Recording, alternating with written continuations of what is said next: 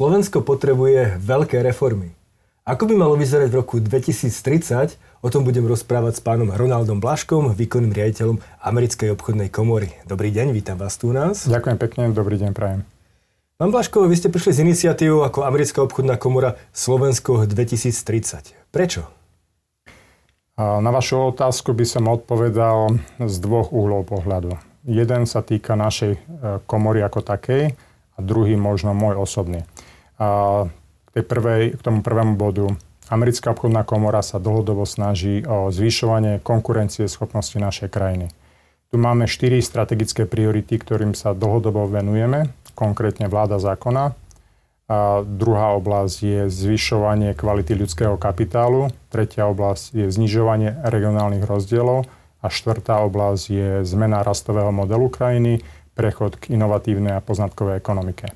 To je tá prvá rovina. A druhá rovina, potom môj osobný, povedal by som, pocit z diskusie, ktorá prebiehala pri príležitosti 30. výročia Nežnej revolúcie, kedy som počul od mnohých politikov, ktorí bilancovali tých 30 rokov uplynulých, čo sme všetko urobili a málo kto sa pozeral do budúcnosti. A taktiež to vyvrcholilo samotnou predvolebnou diskusiou, ktorá sa pozerala skutočne na najbližšie obdobie, čo všetko musíme naprávať, čo všetko musíme zmeniť, respektíve čo všetko musíme zachovať, ale nevidel som tam perspektívu nejakej dlhšej hranice, respektíve dlhšieho obdobia. No a Slovensko má dlhodobý problém s únikom kvalitných mladých ľudí do zahraničia a jedna z vecí podľa mňa, ktorá vyhania mladých ľudí z tejto krajiny je to, že nemajú nejakú víziu, nemajú nejakú perspektívu, kde tá krajina smeruje. Skutočne tých problémov je veľa, aj tie veci, čo ste našertli, samozrejme majú veľkú logiku, avšak otázka je, že prečo práve americká obchodná komora sa angažuje v takýchto veciach? Ak sa pozriete na naše aktivity a kto sú naši členovia, tak drvivá väčšina našich členov sú súkromné firmy. Tie súkromné firmy e, podnikajú na Slovensku, chcú tu zostať. E, my by sme boli veľmi radi, keby prišli ďalšie firmy, a ako som už povedal, tá konkurencieschopnosť e, je jedna zo zásadných vecí, ktoré firmy riešia.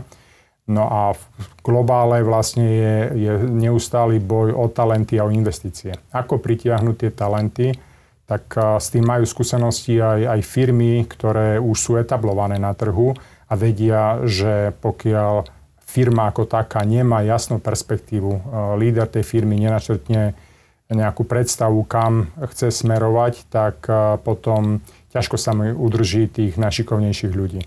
A myslím si, že podobne je to aj s riadením krajiny. E, krajina potrebuje lídra, potrebuje vládu, ktorá jasne zadefinuje, kam e, chce smerovať. No a my máme skúsenosti s prepájaním súkromného sektora s vládnym sektorom, s verejným sektorom, mimovládky, a, a ako som už spomínal, aj tie vládne inštitúcie. A ja si myslím, že na to, aby, aby sa tu nejaká výrazná zmena dosiahla, je potrebné mať spoločenskú zhodu. A v tomto smere sme my, samozrejme, bol by som rád, keby sme boli taký uh, dôležitý článok na prepájanie a, a sme schopní priniesť uh, know-how zo súkromného sektora, ktorý uh, častokrát ponúka svoju skúsenosť, ale nie vždy padne na úrodnú pôdu tá ponuka. A, a ja si myslím, že e, na to, aby, aby e, takáto spoločenská zhoda vôbec nastala, je dôležité počúvať aj ten súkromný sektor. Čiže ja to vidím v rovine takej, že máme nejakú pridanú hodnotu a tú pridanú hodnotu chceme skutočne naplniť, využiť a ja dúfam, že aj teda táto, táto iniciatíva padne na úrodnú pôdu.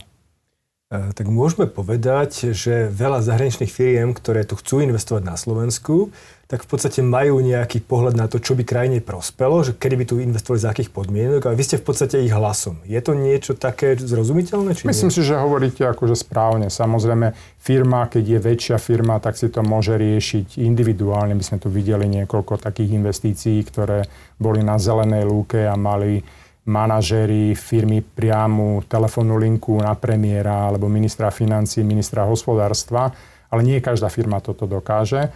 A môžeme sa samozrejme baviť, že či to je ako systémový krok alebo to je nesystémové riešenie, ale každopádne ja si myslím, že pri spájaní toho hlasu je väčšia šanca na úspech a my sa snažíme byť hlasom toho súkromného sektora voči vláde a, a možno aj pri, e, pri tom e, prepájaní s tým mimovládnym sektorom, ktorý tiež má legitimné právo a má skúsenosti.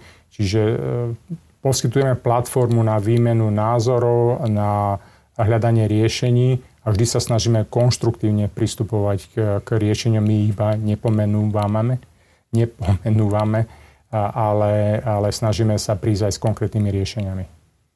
To všetko samozrejme dáva logiku v tom biznisovom svete, ktorý je racionálny, ktorý má svoje ciele, ktorý nastavujú procesy, kde ho riadia manažery, ktorí vedia, čo chcú, akcionári tiež, ktorí vedia, čo chcú. Ale potom tu máme politiku, ktorá funguje trošku ináč. Ktorá funguje na emóciách, na tom, kto koľko predá, koľko slúbi. A jednoducho máme tu nejaký clash, nejaký ten súboj mm. medzi tým racionálnym a medzi tým emocionálnym. Nevnímate to ako trošku problém v tom, že ako schopnosti presadiť tie veci, ktoré vy chcete? A toto je celkom komplexná téma, ktorú otvárate, lebo ja si myslím, že kedysi politika ovplyvňovala aj, aj centrálne banky a stále ovplyvňuje samozrejme a stabilitu meny a tak ďalej, ale proste nastala nejaká spoločenská zhoda, že niektoré rozhodnutia je lepšie nechať technokratom a máme tu nezávislú centrálnu banku. No ale ja si myslím, že aj pri takomto niečom, keď vieme, že ide nám o spoločné dobro, tak nemusia do toho vstupovať iba politici. Je tu dôležité nájsť, ako som spomenul už niekoľkokrát, tú spoločenskú zhodu. A tá spoločenská zhoda v minulosti tu bola. Ja by som možno taký najlepší príklad pre mňa je e, náš vstup do euroatlantických štruktúr. Tu proste bola kritická masa ľudí, ktorá túžila potom, aby sa Slovensko integrovalo. A politici proste to akceptovali a išli za tým, alebo môžeme sa baviť o tom, že či bolo najprv sliepka alebo vajíčko, ale každopádne tá spoločenská zhoda tu bola a, a, a jednoducho sa nám to podarilo. No a teraz, teraz myslím si, že je niečo, je situácia taká, že my takú spoločenskú zhodu nemáme. A možno vy viete povedať, kde by ste chceli, aby Slovensko bolo o 10 rokov. Ja viem povedať, ale nemáme asi na tom 100% zhodu a opäť bude mať uh, volič X uh, nejakú predstavu a politik. Každopádne to asi nebude identická zhoda, teda identické uh, pre a každého, aby to uspokojilo, ale, ale aby tam bol čo naj, taký ten spoločný menovateľ. To znamená, že čo najväčšia zhoda. A o toto by sme sa mali pokúsiť. A ja si myslím, že ak by ste sa opýtali ktoréhokoľvek politika, tak nikto vám nepovie, že, že chce niečo horšie pre národ. Všetci chceme lepšie. Chceme len zadefinovať to, tak aby sme to všetci chápali podobne, aby sme mali spoločný cieľ, tak ako keď e, máme na, m, národnú reprezentáciu, či už vo futbale alebo v hokeji, no tak všetci máme ambíciu vyhrať alebo postúpiť na nejaký turnaj, tak niečo podobné ja vidím, že Slovensko by malo mať a tie úspešné krajiny, ktoré sú vo svete, takéto niečo majú. Hej, pozrime sa na Škandináviu, všetci hovoria o príklade Singapuru, proste tam tá zhoda je a tá krajina ide za tým cieľom a, a proste dosahuje úspechy, ktoré e, sú závidenia hodné. Avšak e, zhoda, ako hovoríte, veľká nejaká spoločenská tu chýba na tých veľkých cieľoch, ako povedzme za čias Mikuláša Zurindu, keď sme, keď sme e, išli do Európskej únie, povedzme. Ale momentálne tá zhoda je iba o tom, že poďme dať e, preč korupciu. Korupcia je ten najväčší problém, ktorý zožiera Slovensko a tá vízia, tá dlhodobá vízia ako si uniká, minimálne z môjho pohľadu. Vnímate to takisto alebo nie?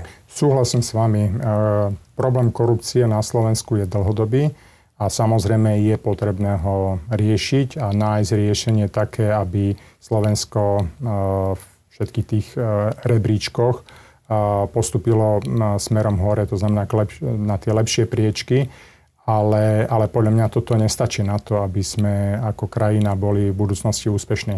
To je iba nutný predpoklad. Slovensko nemôže pozerať na svoje vlastné problémy a nevnímať, čo sa deje v okolitom svete ten okolitý svet, e, to všetci vnímame cez médiá, sa mení stále rýchlejšie a rýchlejšie, nastupujú nové technológie. My, ak budeme riešiť iba korupciu, no tak uh, zajtra, pozajtra budeme mať obrovský problém s tým, že budeme mať uh, investorov, ktorí od nás odchádzajú, noví nebudú prichádzať, pracovné miesta, ktoré boli v nedávnych rokoch vytvorené, sa budú rušiť. No a naši ľudia, ktorí sú mladí ľudia, absolventi našich vysokých škôl, nebudú mať uplatnenie.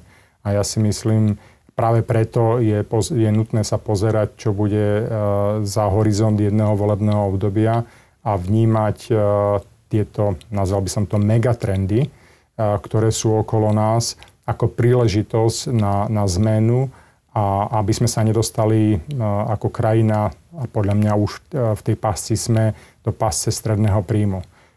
To je to, čo vlastne sme boli svetkami zhruba pred desiatimi rokmi, kedy, kedy bola vlastne kríza, dlhová kríza v eurozóne a hovorilo sa o krajinách na juhu Európy, že jednoducho nevyužili čas na, na zmenu svojho hospodárstva a podľa mňa toto hrozí aj Slovensku.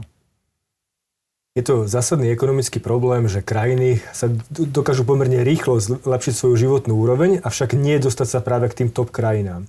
A o tom je vaša vízia, že chcete, aby Slovensko patrilo medzi 20 možno najrozvinutejších krajín uh, do roku 2030. Je to podľa vás realistické, že práve Slovensko a opýtal by som sa, vy si myslíte, že to nie je realistické? Prečo by to nemalo byť realistické? Ja si myslím, že je to o tom, ako sa k tomu postavíme, ako využijeme príležitosť na zmenu, ktorá sa nám núka aj v tomto období. A možno zase nejaká paralela. Ak by sa niekto opýtal kouča islandského týmu pred poslednými majstrovstvami sveta, že či je realistické, že porazí štvrťfinále Anglicko, a, tak ja si myslím, že asi málo kto by povedal, že to je realistické a napriek tomu sa to stalo. A, takže ja, ja som presvedčený, že je nutné si dávať ambiciózne ciele no a, a potom hľadať cestu, ako ich splniť. Pokiaľ budeme mať malé ambície, tak určite veľké ciele nedosiahneme. Ambície je jedna vec a celospoločenská zhoda na tých cieľoch je vec druhá, politický manažment vec tretia, takže do toho príde kopec mnohých vecí, mm-hmm. ktoré to môžu relatívne zhorčiť, ale začneme tými vízia, tou víziou, hej, tá je, tá je zásadná. O čom je teda tá vízia? Má nejaké piliere, ako by Slovensko malo vyzerať v roku 2030? No, ja by som, pán redaktor, ak dovolíte, povedal jednu zásadnú vec. Toto nie je vízia, ktorú má akceptovať Slovensko. Toto je iba návrh vízie, alebo návrh, ako by mohla vyzerať vízia. My sme sa snažili otvoriť spoločenskú diskusiu a prizvať politikov, alebo teda ponúknuť politikom a skúsenosti ľudí, ktorí sú za touto víziou, ktorú, ktorí majú takúto skúsenosť v formulovaní vízií v súkromnom sektore. Čiže e, toto nie je niečo, čo odteraz Slovensko nutne bude naplňať, ale my by sme boli radi, keby sa to niečomu takémuto približovalo.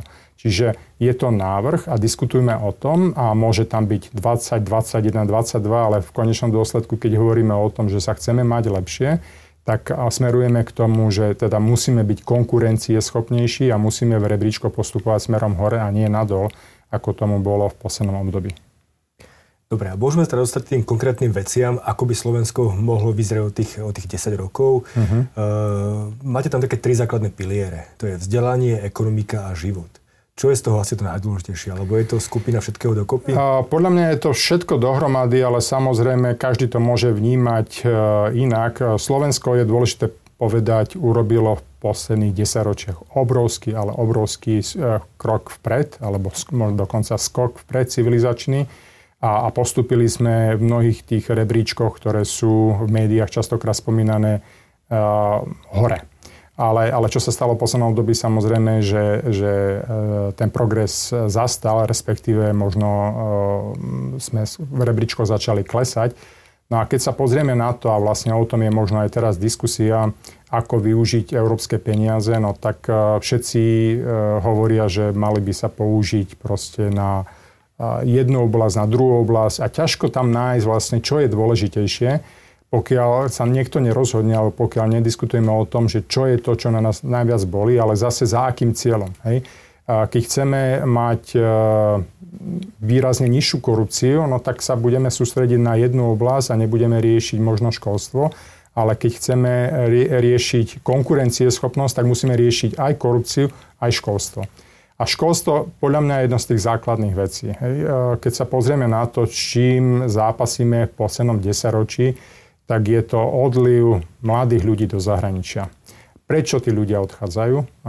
O tom sa samozrejme vedie veľká diskusia, veľa prieskumov sa urobilo, kde všade ľudia odišli a prečo sa nevracajú. A ja si myslím, že jedna z tých základných vecí je, že proste mladí Slováci častokrát chcú veľa vedieť, majú tužbu po poznaní a vyhodnocujú si, kde dostanú pomer ceny, kvality najlepšie a častokrát sa rozhodnú, že odchádzajú do Českej republiky. Samozrejme, toto nie je problém iba Slovenska.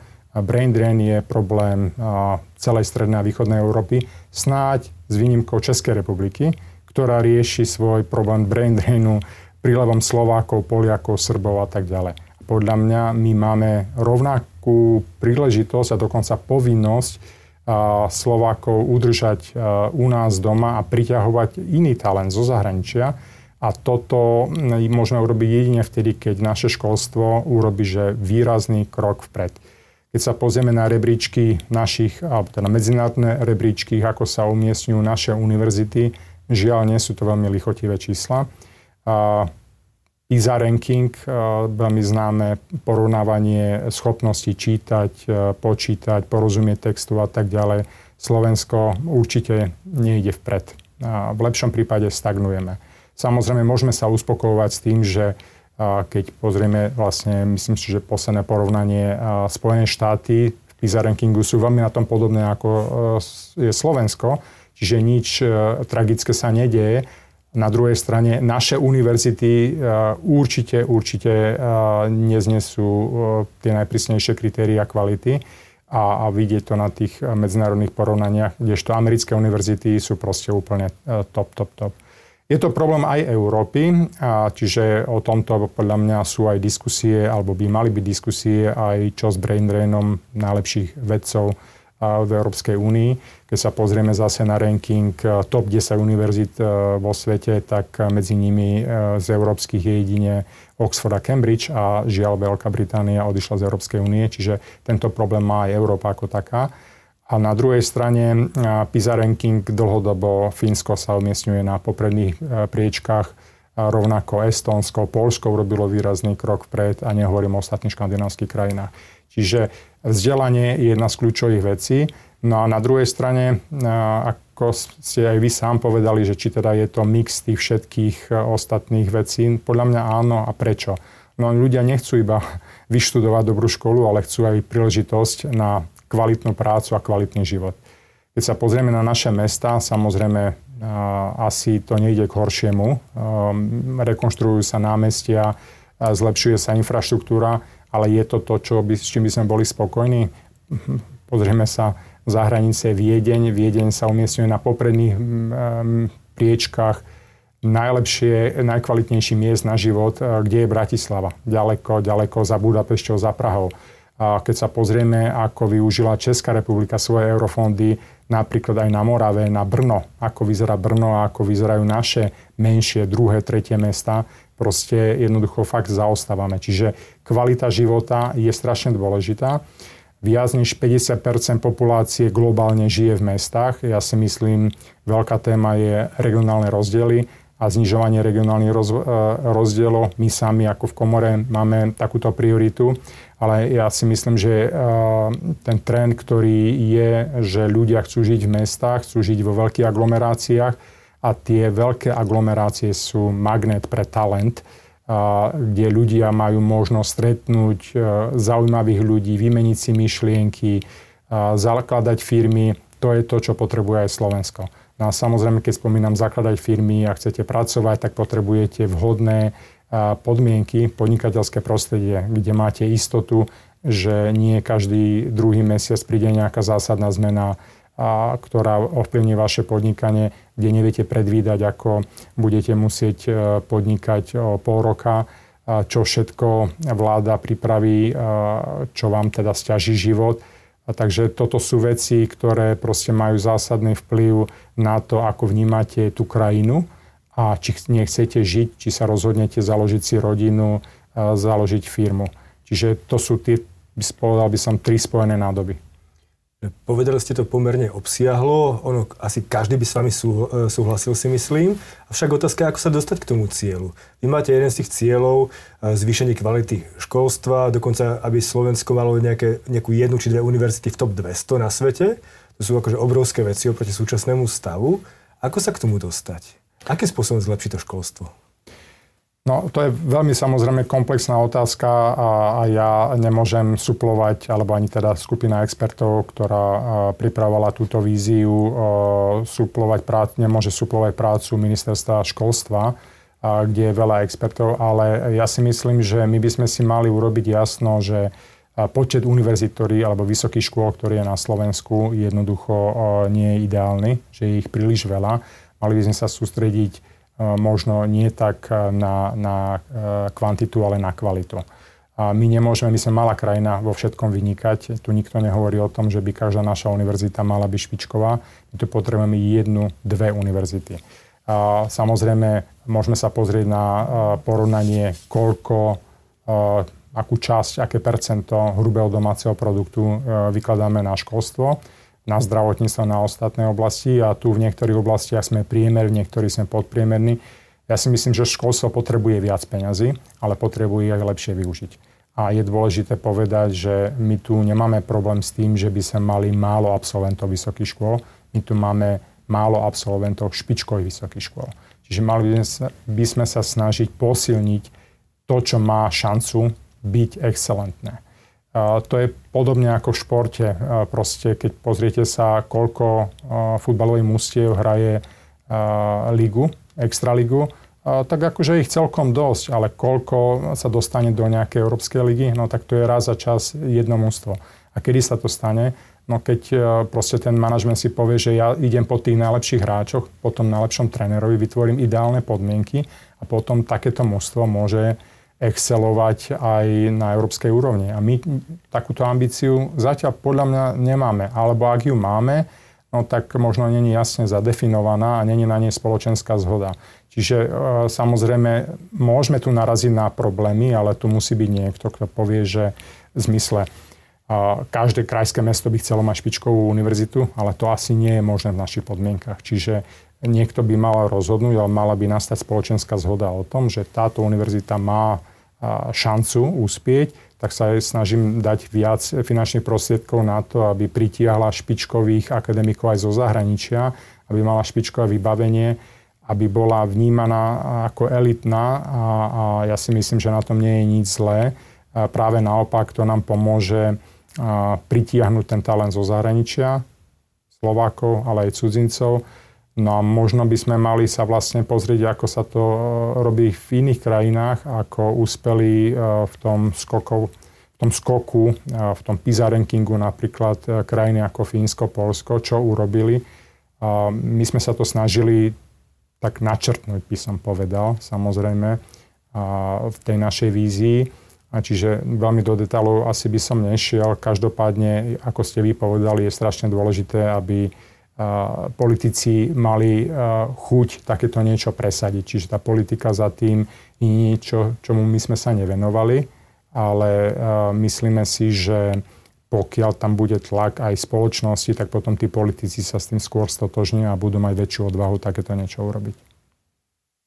Tam je zásadná otázka, či je možné pomôcť školstvu nejakou reformou, nejakými prostriedkami z momentálne možno z Fondu obnovy a udržateľnosti, e, a teda odolnosti, tak to má ten správny názov, e, ktorý ponúka Európska únia momentálne európskym krajinám. Je tam nejaká možnosť reformy e, práve z týchto zdrojov? Um, ako dobrá otázka, pán redaktor, ale ja by som možno ju trošku otočil. A, my sa bavíme o fonde obnovy a rezistentnosti, ale toto by nemala byť jediná, by som povedal, jediná príčina, prečo my ideme reformovať. My by sme sa mali pozerať na to, čo je potrebné urobiť v našej krajine, čo je potrebné urobiť e, v oblasti školstva, a aké investície potrebujeme realizovať, e, aké projekty potrebujeme spustiť a potom by sme sa mali snažiť a hľadať na to peniaze.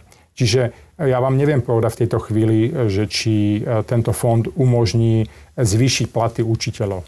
Pravdepodobne áno. lebo samozrejme vieme všetci, že ten učiteľský stav nie je dostatočne finančne ohodnotený, ale mm, je, je toto niečo, prečo my ideme robiť e, tú reformu? O tejto reforme ľudia hovorili už dávno pred covidom. To znamená, že my sme boli zreli na zásadnú reformu školstva už e, veľmi dávno a neurobili sme ju zatiaľ. Čiže nespával by som to nutne iba s peniazmi, ktoré môžu prísť do Bruselu. Samozrejme, teraz je to um, svojím spôsobom jedinečná príležitosť, ale takýchto príležitostí aj v minulosti bolo, my sme nedokázali čerpať peniaze, ktoré nám boli ponúkané napríklad na vedu a výskum, um, jedno z najnižších čerpaní Slovensko, tuším, iba 15% bolo schopné vyčerpať proste prostriedkov, ktoré sa mali k dispozícii. Čiže keď budeme sa baviť iba o tom, čo je teraz e, na stole, no my sme nevyčerpali ani to, čo bolo ako v minulosti. Čiže my musíme sa pozerať, čo je pre nás dôležité, ako to chceme urobiť a potom hľadať na to financie. To je teda moja predstava. Ale tu hovoríme z môjho pohľadu o takom celkom začarovanom kruhu, pretože ako náhle odchádzajú mladí ľudia kvôli tomu, že tu nie je perspektíva, a pokiaľ tú perspektívu nenaštartujeme, tak jednoducho sa bude zhoršovať demografia. Zhoršenie demografie znamená, že ľudia budú preferovať skôr momentálnu spotrebu mm-hmm. pred, spod, pred investíciou do budúcna. Nebudú investovať do školstva, ale možno viac do dôchodkov, do zdravotnej starostlivosti a tak ďalej. Tam bude tá politická objednávka. Preto čím ďalej si odkladáme túto reformu, tým horšie ju bude realizovať v budúcnosti. Neviem? Súhlasím s vami. My sme aj spomenuli uh, v našej vízii uh, medzigeneračnú zodpovednosť. To znamená uh, proste opäť spoločenská zhoda. Čo je to tá spoločenská zhoda? No tak tu, keď budeme bojovať o tom, ktorá, ktorá veková skupina má ako keby väčšiu dôležitosť, tak to, to proste nevedie k nejakému želateľnému výsledku. Čo je podľa mňa jeden z faktorov, ktorý vy ste spomenuli, že mladí odchádzajú a je to začarovaný kruh, keď, budú ešte, keď nebudú mať ambíciu, tak ich bude viac odchádzať, budem stále riešiť tých voličov, ktorí mi tu zostávajú. No, je strašne dôležité sa pozrieť na to, že tí mladí ľudia a opýtať sa ich, prečo odchádzajú. No odchádzajú aj kvôli tej korupcii, ktorú ste spomenuli vy na začiatku a dokonca je to jeden z hlavných uh, faktorov odchodu, keď ľudia majú pocit, že tá politika proste nie je čistá, že sa nerobí tak, ako by sa mala robiť. A dokonca o tom bola aj štúdia, tuším, Európskej banky pre obnovu a rozvoj, že mladí síce odchádzajú za vyššími zárobkami uh, do zahraničia, ale oni sú ochotní akceptovať aj nižšie zárobky v prípade, že žijú v krajine, v ktorej funguje zdravotníctvo, školstvo, kde nie je korupcia. Čiže na to, aby sme tých mladých ľudí udržali, je potrebné proste urobiť reformy.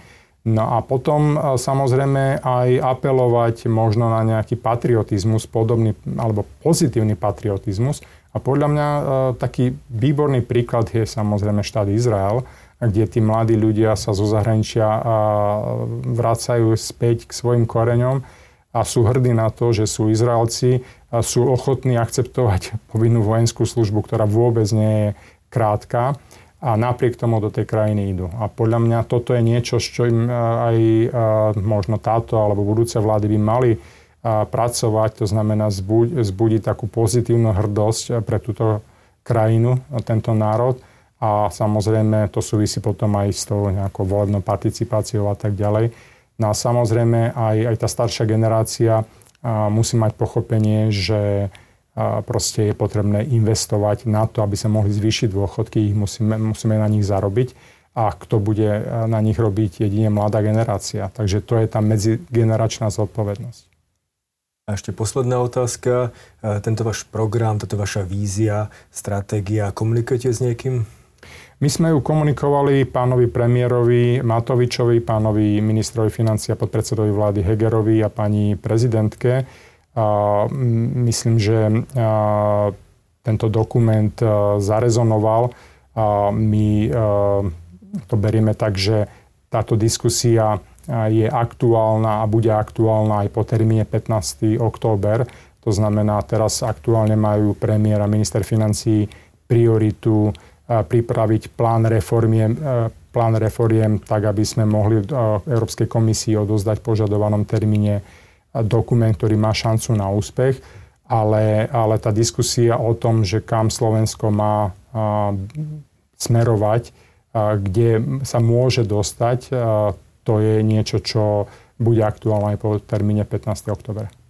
Tak, toľko Ronald Blaško, výkonný riaditeľ Americkej obchodnej komory. Ďakujem, že ste prišli. Ďakujem za pozvanie. Dovidenia.